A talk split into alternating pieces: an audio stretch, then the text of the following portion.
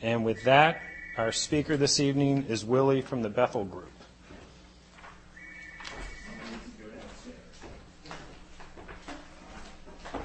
Thank you, Ed. Name is Willie, and I'm an alcoholic.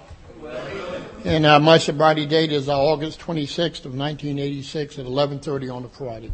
I just happen to remember that. It doesn't mean difference to anybody else, but to me it means a whole lot. My life changed that night from drinking to being sober. I didn't know which way I was going in sobriety. I didn't know I could make it. All I knew about AA, my ex-wife was a member of Alcoholics Anonymous. And she was my damn problem. And if this dizzy broad ever got sober, my life would be wonderful.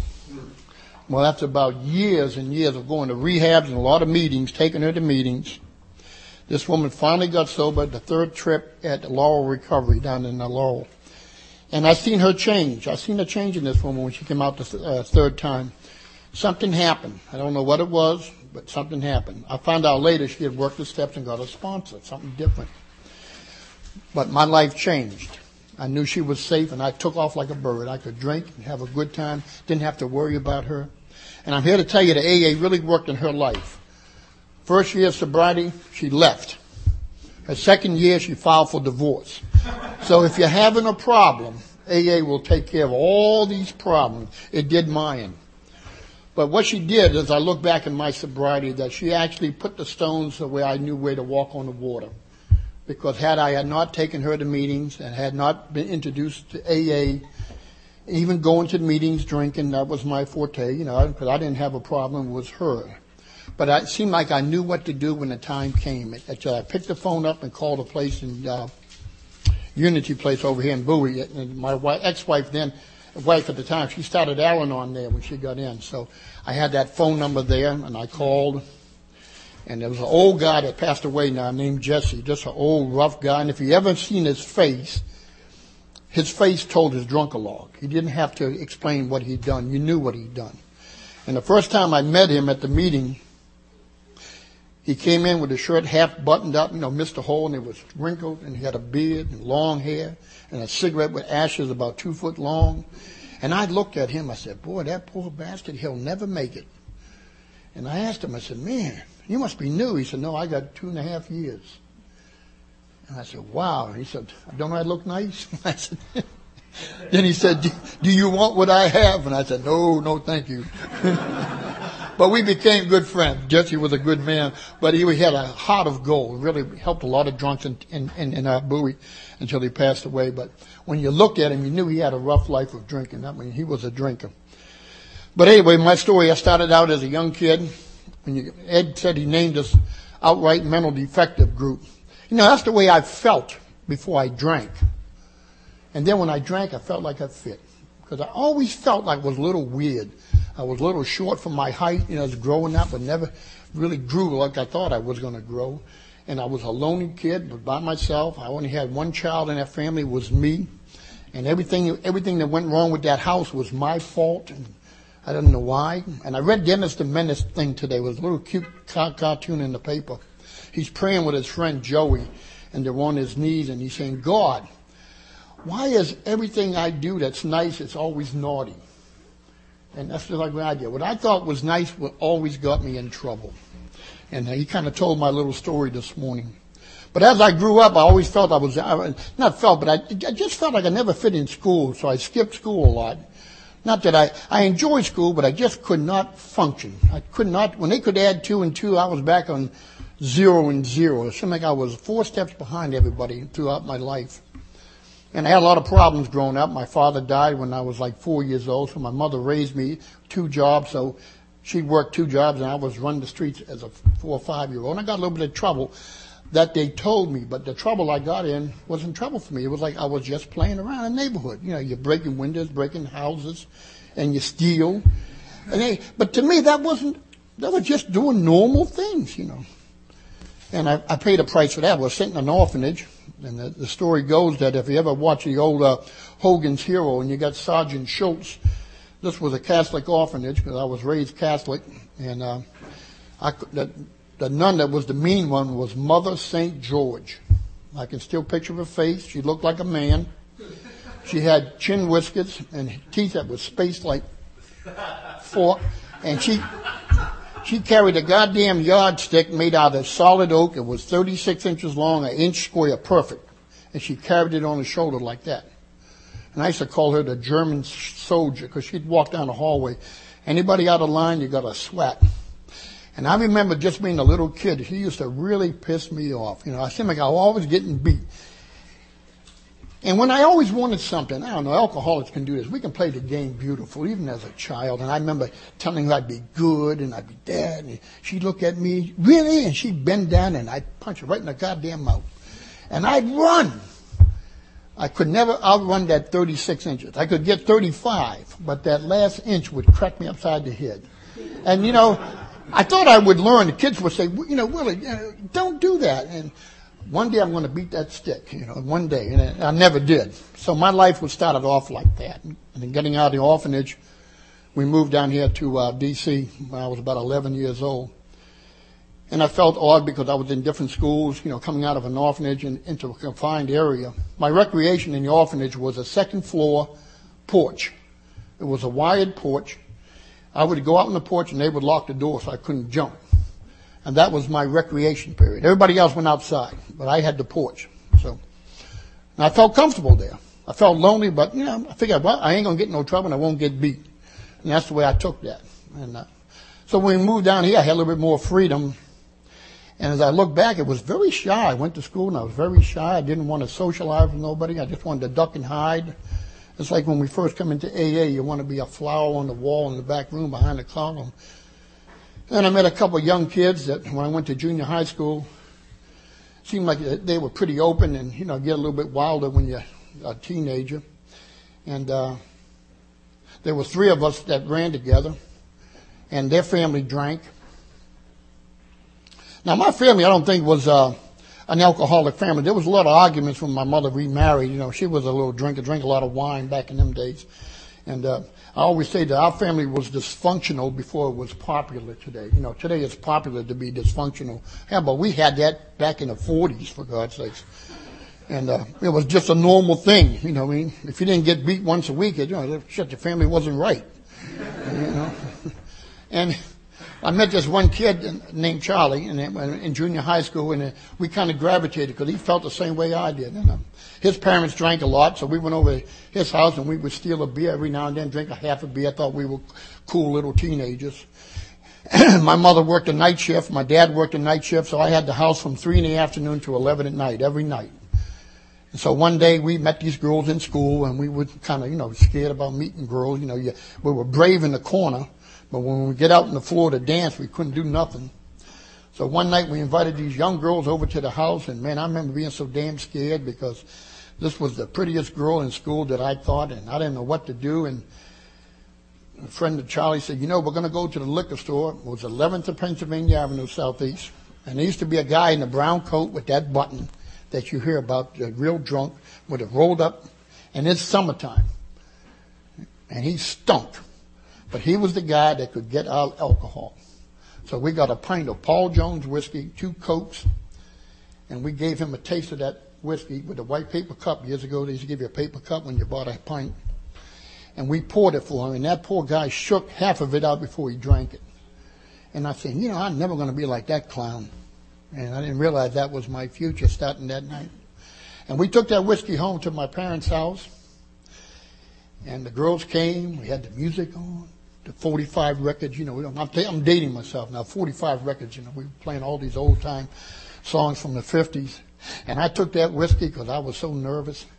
And I took the biggest gulp I did in my life, and I thought I was gonna, damn going to die. I mean, it went down and it burned. My nose was on fire, and it came up through the nose. And I took a coke and chased it down. And I thought, I, about 30 seconds later, I have arrived. Man, I stood up, wiped my nose, got on one knee, and asked that girl to dance. I can't dance today, but I sure give it hell that night. And you know, the, the system was built in me. My hand went up, the other hand went down. You gotta hang on to something when you dance. And we danced, and man, the words came out of me like I was in a damn movie. Oh man, what a night. Nothing happened, but the fantasy began. What did, was in that bottle that made me feel that daggone good? And I could not wait till next Friday to do it over again. And we didn't have money back in the 50s, so we stayed, saved all our lunch money. 35 cents a day I got. Three of us would save that 35 cents a day and we would steal lunches in school because we had to eat. So we would pull that money and every Friday was the same routine. And then we do it Saturday. And it became my life to do that. Later I quit school because I uh, got in trouble and went to a high school. Got in trouble with the principal and I told him what he could do with his school and all his teachers and he told me what I could do with my, my knowledge. So it was, we had a nice agreement. We shook hands and I was kicked out. And uh, I started working at 16 and I started making uh, as a plumber. Still am in the trade. It was the only job I knew what to do. They told me put the wood in your hand and put the metal to the ground and then dig a hole. And that's how you start making a living. But it opened me up. I didn't realize that back in the 50s, you know, you could drink. That was the ideal, acceptable thing in construction. Drink as long as you showed up, you go to work and it felt like I have arrived. I didn't drink every day in the beginning. It was uh, just on the Fridays and Saturday nights. But drinking did for me what seemed like I missed something all my life as growing up as a child. I felt usefully whole. You know, and I could run to the beer joints with these old plumbers, nasty old guys, and I thought I was cool. You know, you could get up at the bar, nobody questioned your ID, as long as you're with a dirty bunch of people. You know, they didn't give a damn. And that was the lifestyle.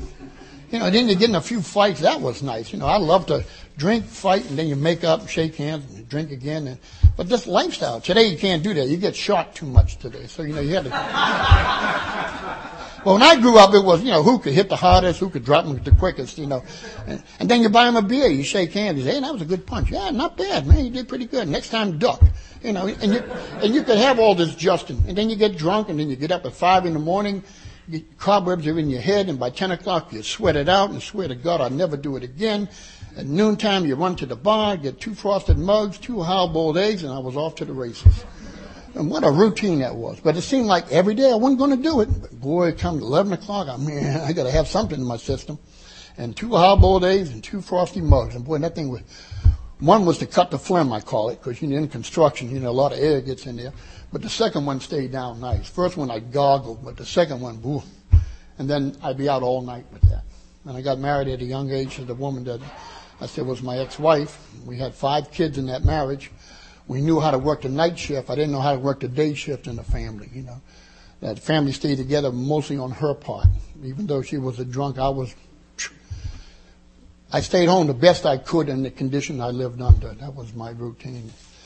And, uh, so alcohol did for me, and, and, I enjoyed it. If I could drink today and still have the fun I had without having the misery that comes with it, I'd still be drinking. I wasn't born to be sober. That book tells me that some seem to have been born that way. And that line always gets me when we read it at our big book meeting Tuesday night. That's my, one of my home groups every Tuesday night in Bowie. When I read that, some seem to have been born that way. And I was told, told through my uh, second sponsor, you didn't have a Chinaman's chance to be sober, Willie. You were born to drink. The book tells you right there. No matter what happened, you were going to drink. It would just matter when, time, and place, but you were going to drink. And it's not going to change when you're sober because you were born to drink. That God will get you sober, but you know, watch the lower power because He dwells in me every day. You know, I'm not responsible for my thoughts, just my actions today. And being sober today is the greatest gift that I have for myself. And it's good to be sober in Alcoholics Anonymous. Now, my life has taken off in 20 some years, coming up on 21, and I can't begin to write a book. It would be uh, phenomenal of all the things that happened, all the little miracles, even going through a divorce with that woman, one to just telling the lady I'm with tonight that when I got my second sponsor, a guy named Champ that's passed away in Bowie, he was my sponsor for like 11 years, and he was a nasty old bastard, but he was good. You know what I mean? One of them guys that could punch you in the mouth and straighten you up. Thank you. I needed that. You know, we walked the right way. And I love that old man. Much as I hated him, I loved him, but he told me so many things that what's going to happen in my life in the future if I stay sober. And every goddamn thing has come. I don't mean to cuss him. I try not to tell you. I wouldn't try to be cool tonight. So God help me. Uh, but what, what I've learned through the steps with this man was uh, I never got away with my angles. You know, I always like to take a shortcut around the corner, and he would always put a stop sign there. He said, "Before you step over, stop, and we're going to talk about things." And I was going through a divorce, and I was a little over two and a half years sober. I was talking to Carol tonight in the parking lot, and I, You know, I felt like I was being ripped apart. You know, they were taking my house. I had a lot to play with it, but I mean, of the territory. And I owed IRS forty some thousand dollars. You know, it wasn't my fault. I earned money and I don't like to pay taxes. You know, they don't like to hear that, but I liked it. You know I mean? So they were taking my house and everything was going in my past. Everything that I had worked my whole daggone life for was being taken away. You know, when you're going through a divorce, they come to your house, they just, we're going to show you your house. And I go, oh man. And I had a curfew, four to six. You had two hours to show that house. And at six, I'd get a nasty attitude. Tell get, I ain't going to cuss now. Just tell me, get out the house. And that lady would say, what? I said, I told you, don't make me mad. Get out of my house. You had two hours. And that's how I was feeling like I was being raped with my clothes on, going through that divorce with lawyers. I even hated my lawyer. You know, I didn't. And I remember talking to Champ one night, was sitting on the parking lot, and I was a little over two years sober, and he had about 13 years at the time. And I had a pain in my chest that I never had in my life. That uh, generally, when I got hurt, I would strike out and do some damage to somebody else to make the sides even. You feel the same way as I felt. He said, how do you feel tonight, Willie? I said, I'll tell you what I feel like doing. I'm going to go to City of Law. I'm going to burn that building. I'm going to burn that red Mercedes Benz. I'm going to light me a cigarette. And when the police come, I'm going to raise my hand and tell them I did. I said, because I've never felt this kind of pain without taking some revenge on somebody's ass. So he said, well, that's going to look good. See you in the paper. Willie, a member of Alcoholics Anonymous, two and a half years sober, in jail for burning a building, burning a car. What are your kids going to think about you? Is that way to carry a message? And it got me thinking, you know, I said, God. I said, well, I got to do something. What do, you, what do you think I should do? He said, well, a guy like you, I would suggest keep your hands in your pocket and your big mouth shut. And I said, man, what kind of stuff is that? He said, if you can do that, that's a lot of stuff for you. I said, well, let me tell you how I feel about this thing now. Let me tell you how a person that my knowledge knows about life. And I started cussing, you know, raising hell. I said, now you people have over 10 years in the program, I think you lose reality. Whew, you fly too far away. This is where the problem lies, right here in, on this parking lot. So I'll tell you what I'm going to do. I'm going to get out of here tonight.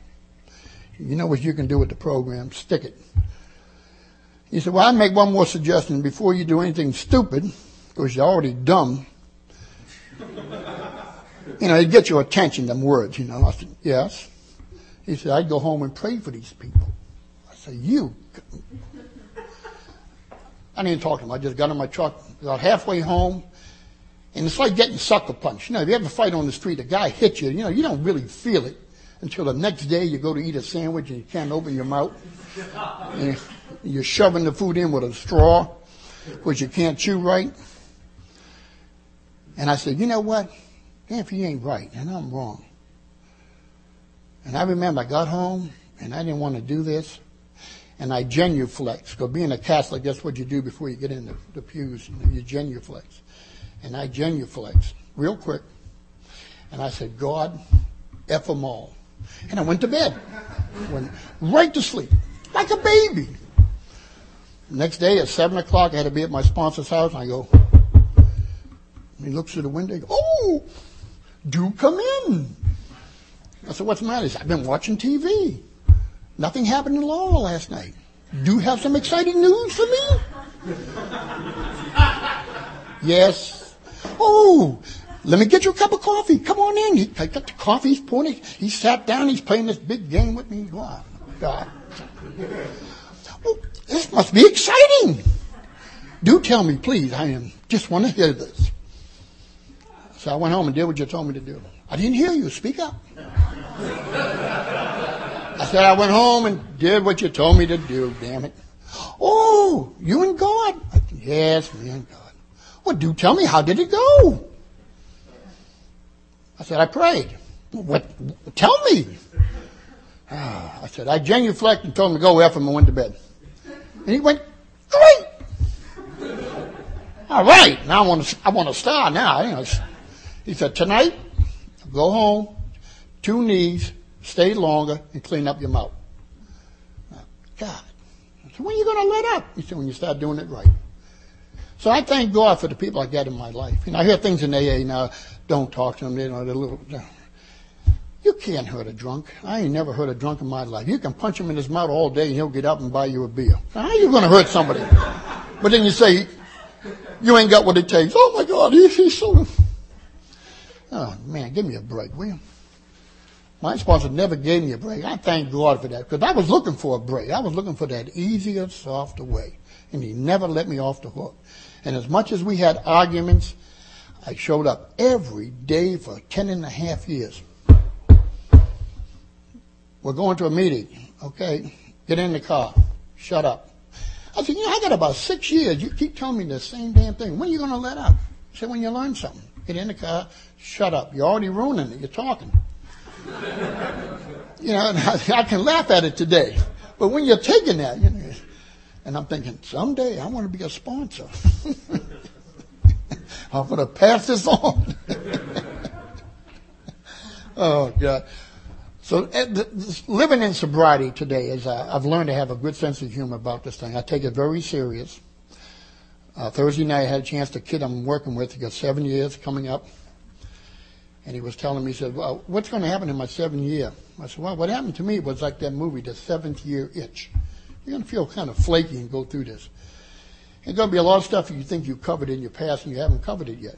But that's for you to find out. And it's just me to give you the message. And you'll know when you get that itch and you can't scratch it. It's like buying a $200 shirt and you got the name tag and the collar.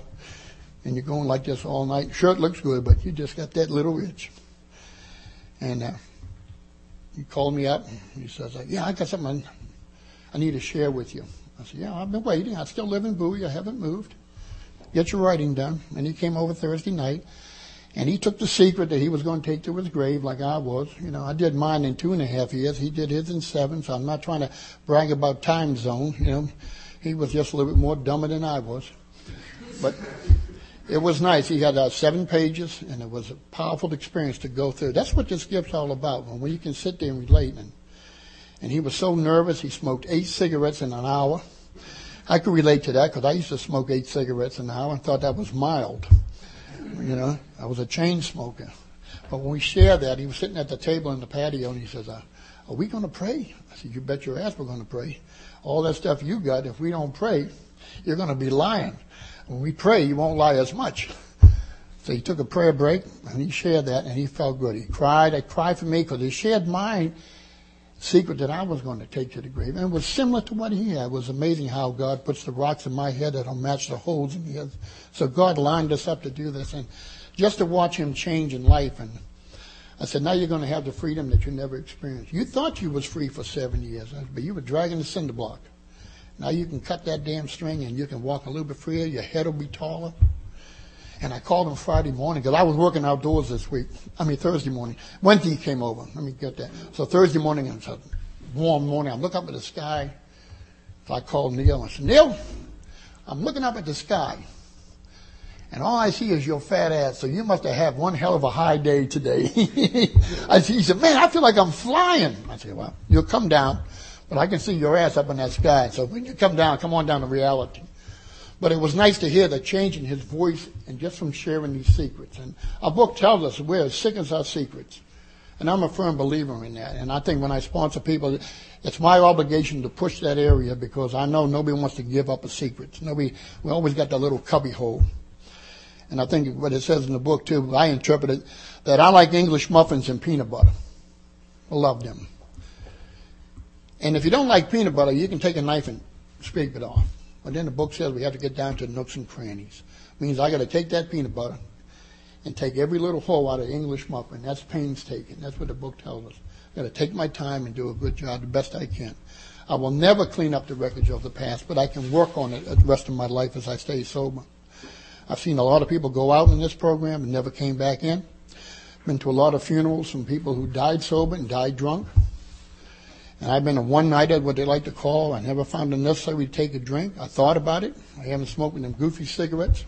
I haven't taken a mood-changing chemical. And for me, that's a miracle. As much as I wanted to do these things to make me feel good when I'm edgy, and I punched a lot of people in sobriety because that's the way I was raised, and it took a while to outgrow throwing punches. I miss it, but I'm an old man, but I still miss it.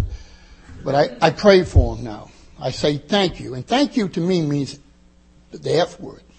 Thank you. Instead of telling them how I really, really feel, I say thank you. Thank you.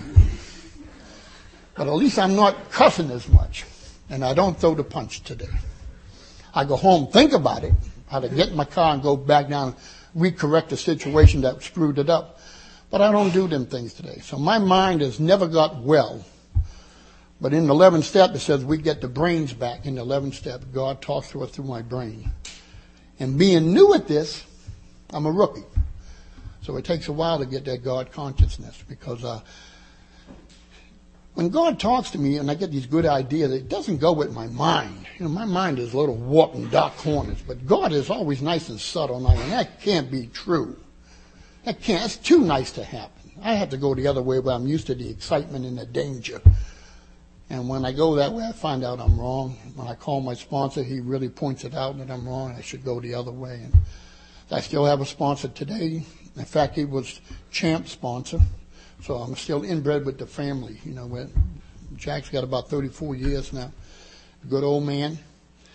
And as smart as I think I am in AA with all this time, you know, reading a book and move I can run a story by him. It'll take a half hour to 45 minutes every time because I'm running the, running the script. This is going to be good. He's going to agree with me. He has never agreed with a damn thing I come up with. And he gives me one sentence how to shut everything down real quick. And I go, damn, I wasted all that time for this quick answer. You think I'd get smart and learn something. But next time I'm going to get better. I'm going to get a better story, you know. And we laugh at it today. It's fun to do this here because uh, it tells me uh, how sick I can really be even in sobriety. I'm not that well. Not that well. But getting back, let me go back to the beginning. When I got to A, I met a guy named George. He's from Baltimore. Edgar knows him. He used to be Ed's sponsor. it's a little battle we have. And George was a, for me, when I first got in, he was a, a soft way, but firm. But this guy got me to pray. And I was raised Catholic and I wouldn't pray at all. I went to church and, you know, you're supposed to put your money in the box like you do in AA, little money. And when I grew up, they had the long stick in the basket and they would shake it in front of you when the pew, they go, and these guys were nasty old men who collected that money. They were just mean looking. And he would shake that basket. And I just looked straight at the altar and never put nothing in it. Because I wanted candy. So after church, I'd go to the candy store and buy candy. Of course, the other kids say, Can I have some? I said, No, you put all your damn money in the basket. Now, I got candy. You're not going to eat none of my candy. So that's what I did all my life. I was very selfish on that. So when I got here, I didn't have nothing to do with God. I was in an orphanage. My father died. All, all the blame on God. And if there was a God, I wouldn't have to go through the stuff that I've been through all my life. And here I am in AA. I lost all my good drinking friends. Now I'm with a bunch of nuts. You know, they don't know what they're doing. I'm going to have to sing a, at the goddamn airport and collect money and chant with a robe on. That was my whole theory. And I asked George, I said, when do you get the badges you put on, you know, the Willie's in AA and walk around? No, no, no, no. He said, we don't do that. I said, well, God damn, you got to do something. You just don't do this. This is stupid. He said, well, you're here, ain't you? I said, well, that's beside the point. I'm not stupid as you. I mean, you've been here longer. You know, I always had a smart answer with this guy, but he was cool, man. He was good. I couldn't get a corn on him. When I found out he had three and a half years, I had three weeks. So I'm trying to run a corn on this guy, and I couldn't do it. And we had some big debates, and uh, he told me one night we're leaving the place from a meeting, and I got in a big argument because I was a great arguer. Had a lot of opinions. None of them were any good, but I had a lot of them. And I gave him a tongue lashing but he needed it. And he walked away. He said, You'll never make it. And he left. Boy, I was pissed that night. I said, Come back here. You don't talk to me that way. You know who you're talking to? You're talking to me. And he says, I'm out of here. You'll never make it, bum. And he got in the car and drove away. And I went home that night, didn't sleep, was up all night thinking how to kill him. I mean, I was serious. If I knew where he lived, I went and burned his house that night, I believe. And I went to work and I was terrible day at work because I was so full of anger and resentment. Oh, I was mad.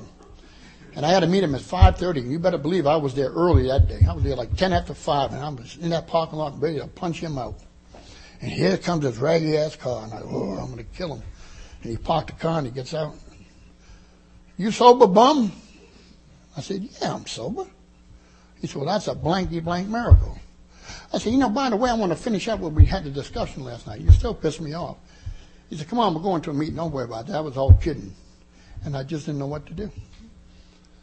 He said, But you know, you act the way you act, you still ain't going to make it. And he just. But I love the guy today. You know, even though we don't see eye to eye sometimes. And, and one night he really pissed me off in a meeting like this here at Unity. It was a big group. And I just was very outspoken back when you knew. You know, you just blurt words out because you have to get them out. All that noise up there. It's like having gas pains. You got to get it out. And I just couldn't wait to blurt it out. I just got tired of him yelling at me and telling me things that just hurt my feelings. I said, you know what? You blankety blank George, if you ever get drunk, I'm going to be your sponsor. And the crowd was just like this. Same thing. And he looked at me and he said, Willie, thank you for sharing that. That'll keep me sober the rest of my life. and it, it, gets the, it gets the same response every time I share that with him. And every time my anniversary comes up, I'll call George and say, George, I'm still sober, thank you. And he says, You're not going to be my sponsor this year. I said, I'm waiting. but today we can have that nice Justin, what we call in AA. You know, two guys can, you can feed off each other without getting a big resentment. And you know deep down that he loves me and I love him. That's the whole thing. You don't have to see eye to eye with him. But he got me to pray, and that was the most amazing thing I ever went through. Took it right out of the big book. He said, Willie, you, you, you're not going to go far the way you're going. He said, I know you want to get sober, and you tell me you don't want to drink. I hear all this crap. I heard it before. You need to start praying and need a God of your understanding. And I said, George, I can do anything you tell me to do, but I can't say the word God, and I'll be damned if I'm going to pray. And I was just defiant, like that, like the book says. So one day he said, we're going to try something different with you. Went to the desk at Unity, took a piece of paper and he got a pencil. He said, I want you to get a God of your understanding.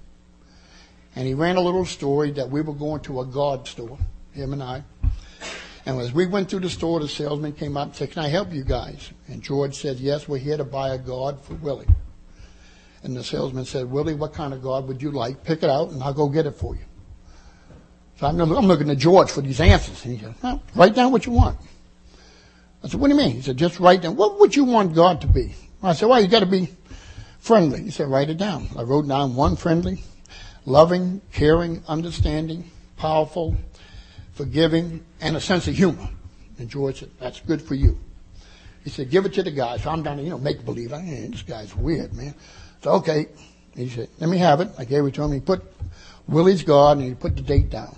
He said, I want you to fold it out, put it in your wallet, and you got God on your hip everywhere you go. No more excuses. And I was dumbfounded by that. I said, damn. He said, well, you can't blame God now because you just got one. It's going to be your new relationship. So I would suggest you start praying on your knees with that. Now, what George got me to do was get me on my knees. And I'd be by myself at 11.30 because our time was up at 11 o'clock and took a half hour to get home. I go in my bedroom and I get on my knees and I could not say God. But I was on my knees.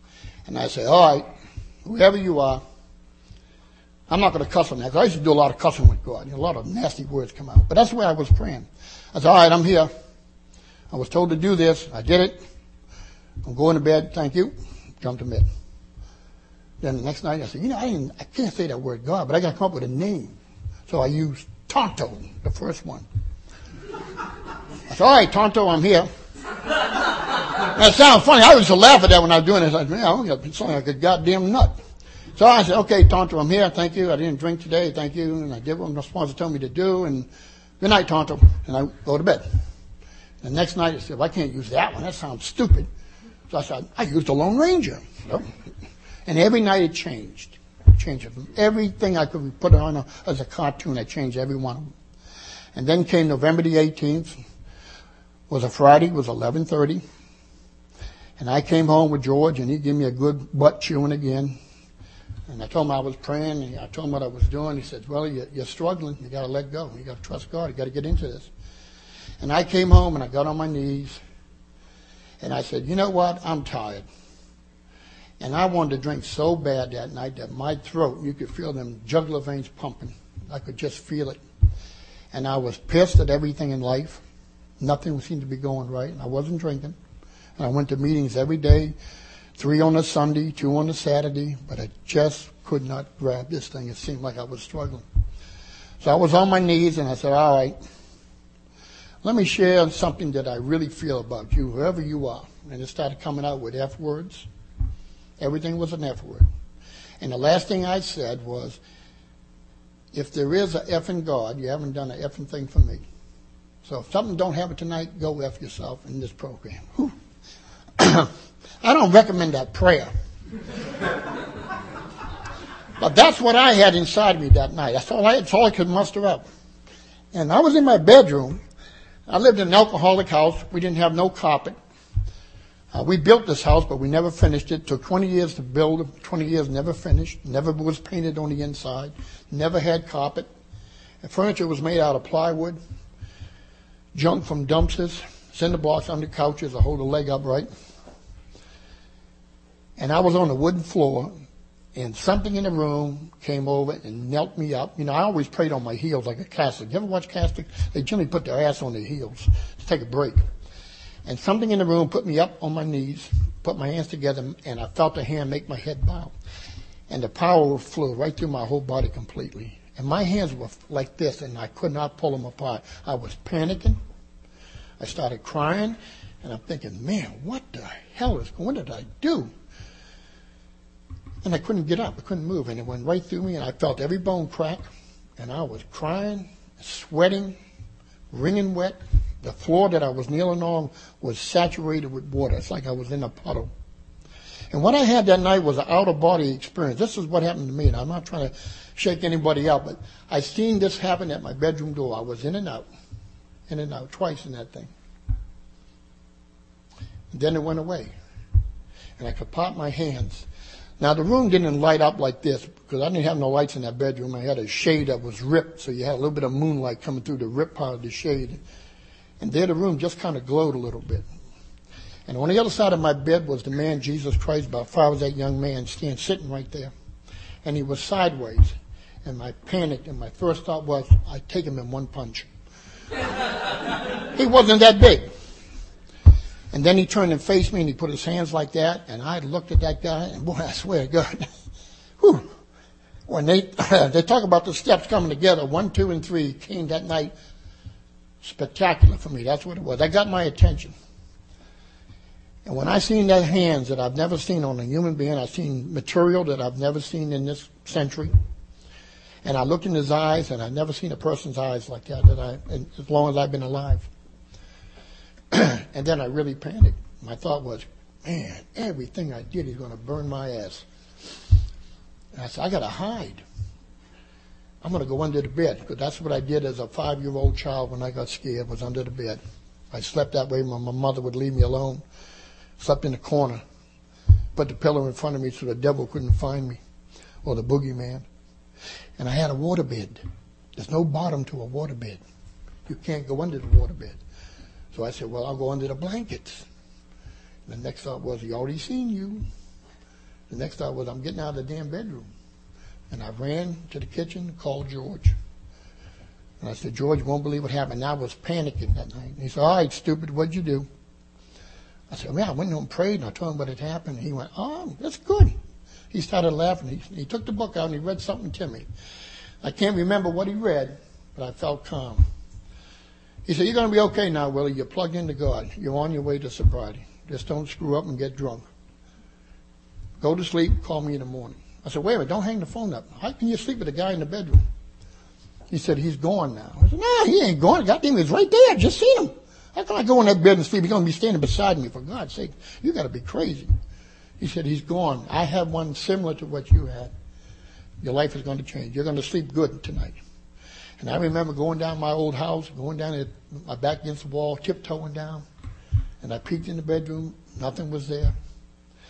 And I had a king size bed. You know, when you're married, you can have a king size bed, but you only have an area. I don't care how big that bed is, you've got an area, and do not cross that line. And my wife had left now for a year, over a year and a half. Yeah, I was still on my side. I was well trained. I never moved to the other side, afraid I was going to get caught.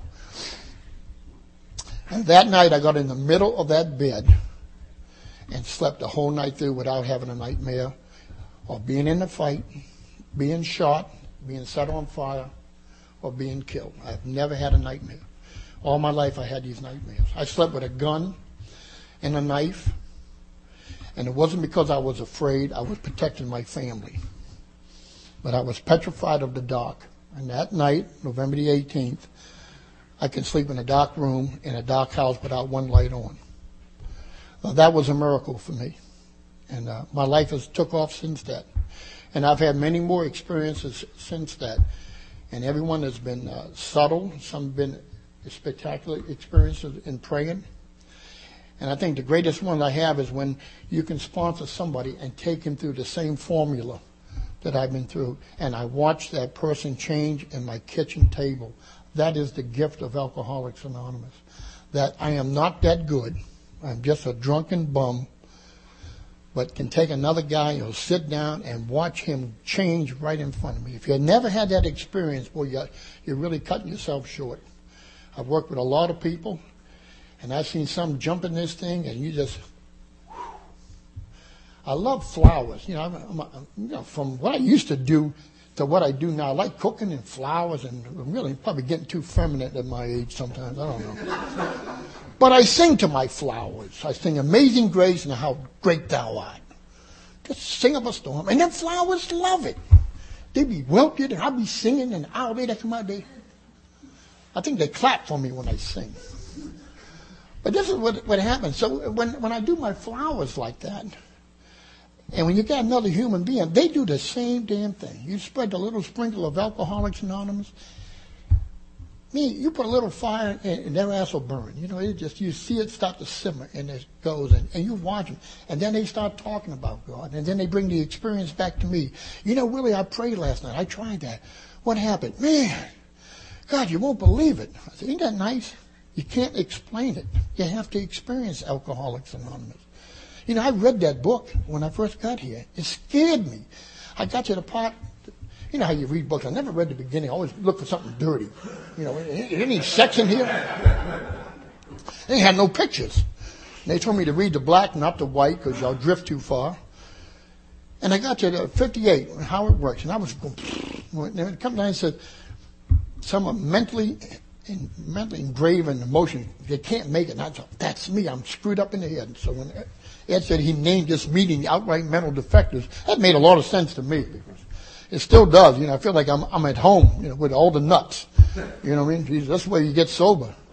But the readings today have a meaningful that I've never read in other books. Even reading that big book, we read it for 20 some years at this meeting, you know, and I think I get tired and I always pick up a new word. Some of you have a new definition of something and put a twist on it and I'll say, God damn, that guy's only got three months. How the hell do you get that?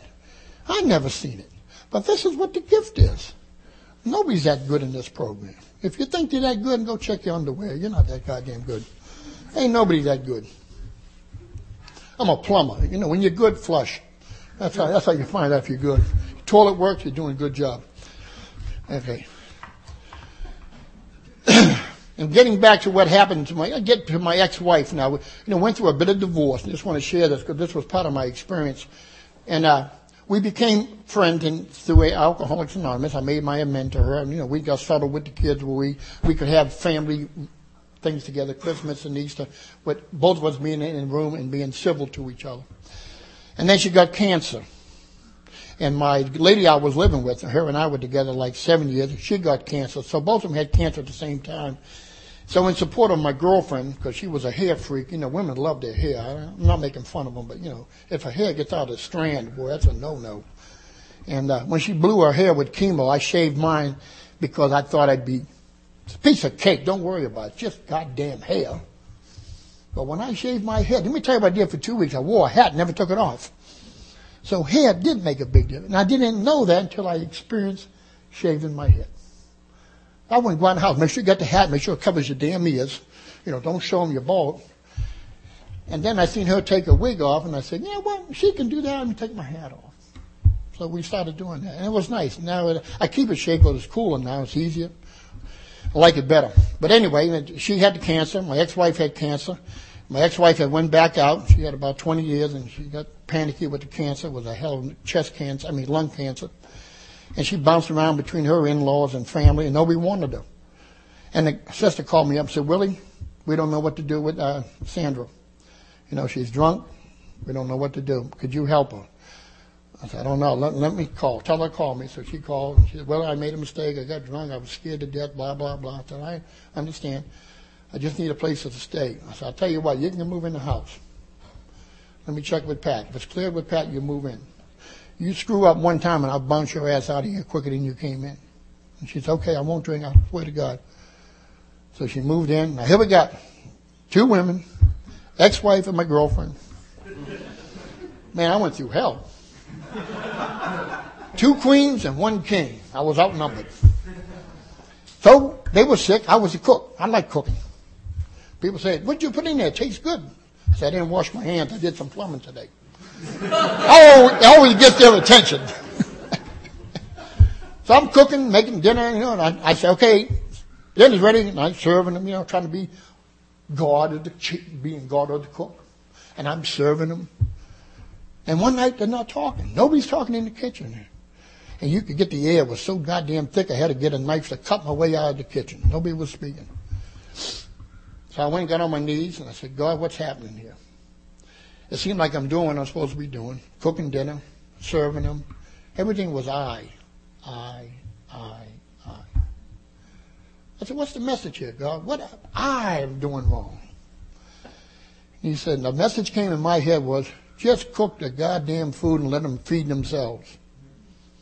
And I went, where'd that come from? So I called my sponsor just to make sure I heard the right message. He said, Willie, just cook and leave it on the stove.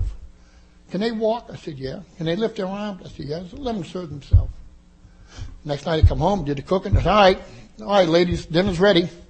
Everybody help themselves. Man, they come charging in the kitchen, knocked me out of the way, got their food, started talking. I had to leave. The noise was so great in the kitchen. They never shut up until they died. Isn't that amazing? All I to do was get out of the damn way. Blew my mind. I got slammed down again. I said, all right, God, good message. Good message. But both of them girls passed away, and, and what it taught me was uh, that I could get out of myself. And you know, when I was married to this woman, I was the king. You know how guys are. If you love me, fix me a sandwich. I'm watching my football game. Cut it diagonally, spread it, pickles on the side, chips in the middle, soda with four ice cubes, that far from the top. Put it there. When I'm ready, I'll eat. So was my roll, I loved it. Don't work. I come home from work and Sandra was feeling bad. She said, I hate to ask you this. Would you mind going across the street? Wendy's, Burger King's over there. They have like a Coke float, a Coke something that they freeze, a freeze Coke or something they had years ago. And I'm thinking, all this damn traffic. Oh my God, boy. Yes, dear. What would you like? One of them Coke freeze. Okay. Half hour later, I come home. Oh, I'm sorry you had to go there. I know you're tired. Just come home from work. That's no problem. Here's just thing. Oh, I don't want it. Put it in the freezer for later. Hmm. Put it in the freezer. You know, this went on every night, and I got a payback for what I used to do to her. It seemed like she didn't do it on purpose. It was just what she did. And, I, and so I learned a lesson on that, and stop being this goddamn king baby that I like to play the role. Very lonely job. Nobody wants to be around you. But when these girls passed away, Sandra was up here at a hospice place in Baltimore, North Utah. I was trying to make this meeting a couple weeks ago, and that's where I ended up in North Utah. That's all I knew in Baltimore. I told Ed, I know how to get there. Same place. I stopped and panicked. Got a map, couldn't find nothing, went home. Typical drunk. Let me get the hell out of Baltimore. I was lost. But I went up there and started doing some volunteer work at a hospice place up there because I was so impressed with what these caregivers gave up that thing. I don't know how the hell I got up there, but I just went up there and I just volunteered and I stayed there for a year and a half. And I learned a lot about people dying with cancer, the strength that they carry, a hell of a message. And I had a chance to share a lot of stuff from Alcoholics Anonymous there with them. I met a lot of wonderful people. There was a guy named Davis that made the Baltimore Sun or the Baltimore Tribune a few years ago. He took his case to the Supreme Court. He was a black guy, worked for the railroad, and took his case all the way up and won his case in the Supreme Court over some bullshit stuff, but he was right. Lester Davis was his name. When he died, he gave him a good write-up in the paper. And I had a chance to meet him. He was a black guy, and we became good friends. He had no teeth, and I used to tell him dirtiest jokes I could come up with, but he loved me. And one day he said, Willie, I want to be just like you. I said, you can't, Lester. You're a different flavor. You know. no, no, no, I know that, but I want to be bald-headed like you. I said, really? He said, yeah, can you shave my head? So I shaved his head. And this guy cried when he looked in the mirror. And he, first, you know, you picture a guy with no teeth, man. He goes, I look just like Willie. Rub his head with oil. He thought that was the coolest thing in the world. But them people got me out of myself in a way that I can't explain it to you. Just by doing service work up there. You know, I get tired as hell. But I went up there every Sunday for almost two years, and I started working a two-hour shift and went to a four-hour shift. Because you know how alcoholics are. We always double up everything. You know, I drank doubles, so I guess I do everything in doubles. But I've learned a lot in that thing, and then I finally had to pull away. You know, I was told that you're going to come time where you're going to get tired up there. You know, be careful. Don't cross the line from sanity to insanity. Almost like Alcoholics Anonymous. You got to live a little bit. So I served my purpose, and it helped me tremendously. I still support them financially. But I'm still impressed with how they give in that building up there. It's the cleanest place I ever been in. You can eat off the goddamn floor up there. it's amazing. And the people that I've met and, and the nurses, I've never seen dedication. I've heard of this stuff, but I've never been associated until you work with these people. And I'm thinking, man, that was really impressive. A couple of years back, the lady I'm with, my boss was, they were together. My boss had cancer. He died about coming up on four years now, ain't it? Something like that. Be four years. Yeah, thank you, Cal. And uh, my boss and I grew up in school together, and he was good cop, I was bad cop. You know, he was a guy who went home every night, and I couldn't understand it. You can't have the same woman for 30 years. You got to be stupid. You got to have all these women. And he go, I don't know how you do that. I said, I don't know how you do it. You got to be dumber than me. I'm having fun. Well, you got the same wife. And I didn't realize what he carried the message to me. You know, he was a straight guy. He got married and his vows, took everything and uh, I was just the opposite. But we got along good. You know, we have our ups and downs. And he passed away. And uh, Carol and I hooked up. It was amazing. I didn't want to take a ride. It was just one of the things that popped up a couple of years later that we went out for dinner. And it's the first time in my life I've been in love with a woman. I don't want to make it sound like she's the best thing since sliced bread, but she's damn close to it. But uh, when I first took her out, man, you know, I thought I was a cool guy. I know how to act. You know, I've been around with women. You know, shit, I've been played around. And I stumbled the whole night. Sweated like I am now. Had stomach cramps because I thought it was the end of the month. You know, you get the cramps, you know what the hell to do. I couldn't function. Jesus. I went to work for the whole week and my head was just in Looneyville. I went and called my sponsor and I said, Jack, I got to talk to you. I said, I don't know. I met this girl. I don't know what the hell's happening. I said, but I can't walk. I, I, I get emotionally. I cry. I have all these mixed up feelings. And he said, you better come over here. I'm going to talk to you. So we sat down. I explained the whole story to him. He said, "You know, Willie, I had that feeling when I was 20 years old, when I first met my wife. I didn't know it was going to be my wife, but these are the feelings I had." He said, "But I was 20." I well, goddamn, Jack, I'm 65. I never had these goddamn feelings. I said, "Well, what's the answer?" He said, "You're smitten." I said, man, he's a, he's a farmer, you know, the old farmer. I said, what the hell smitten means? He said, it's over. I said, oh, but goddamn. He said, this is what falling in love meant. You just never had it. I said, well, I'm glad I lived long enough to experience it. I don't know where it's going, but I've never had this gift of feeling that way. And I look back at my life, I didn't do nothing wrong.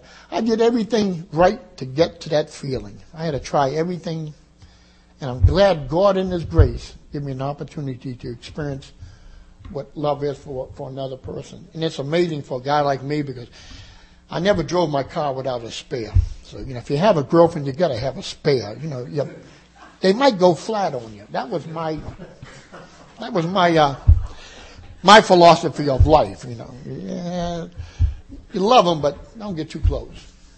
But my life has changed so much since I met her. And as I look even through Alcoholics Anonymous, you know, in giving, that as I work these steps and the principles in my life today, it's all through the formula of Alcoholics Anonymous. And what I experienced with this lady was the first year of dating, I went through the first year of sobriety, emotional bottoming. I threw a tamper fit every three to four months, just stomped my feet, pouted, wanted to get rid of her, I wanted to cut and run, I wasn't getting my way.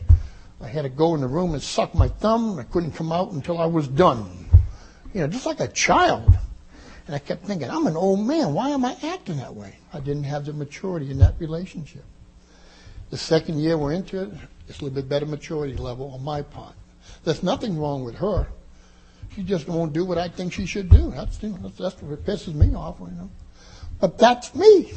But she does everything to what she's supposed to do, and I have to accept her as she is, not as I would want her to be. And that was giving up that self-centeredness, you know. I like being self-centered. But I generally live by myself when, I'm, when, when I really like it. You know, nobody's always around me.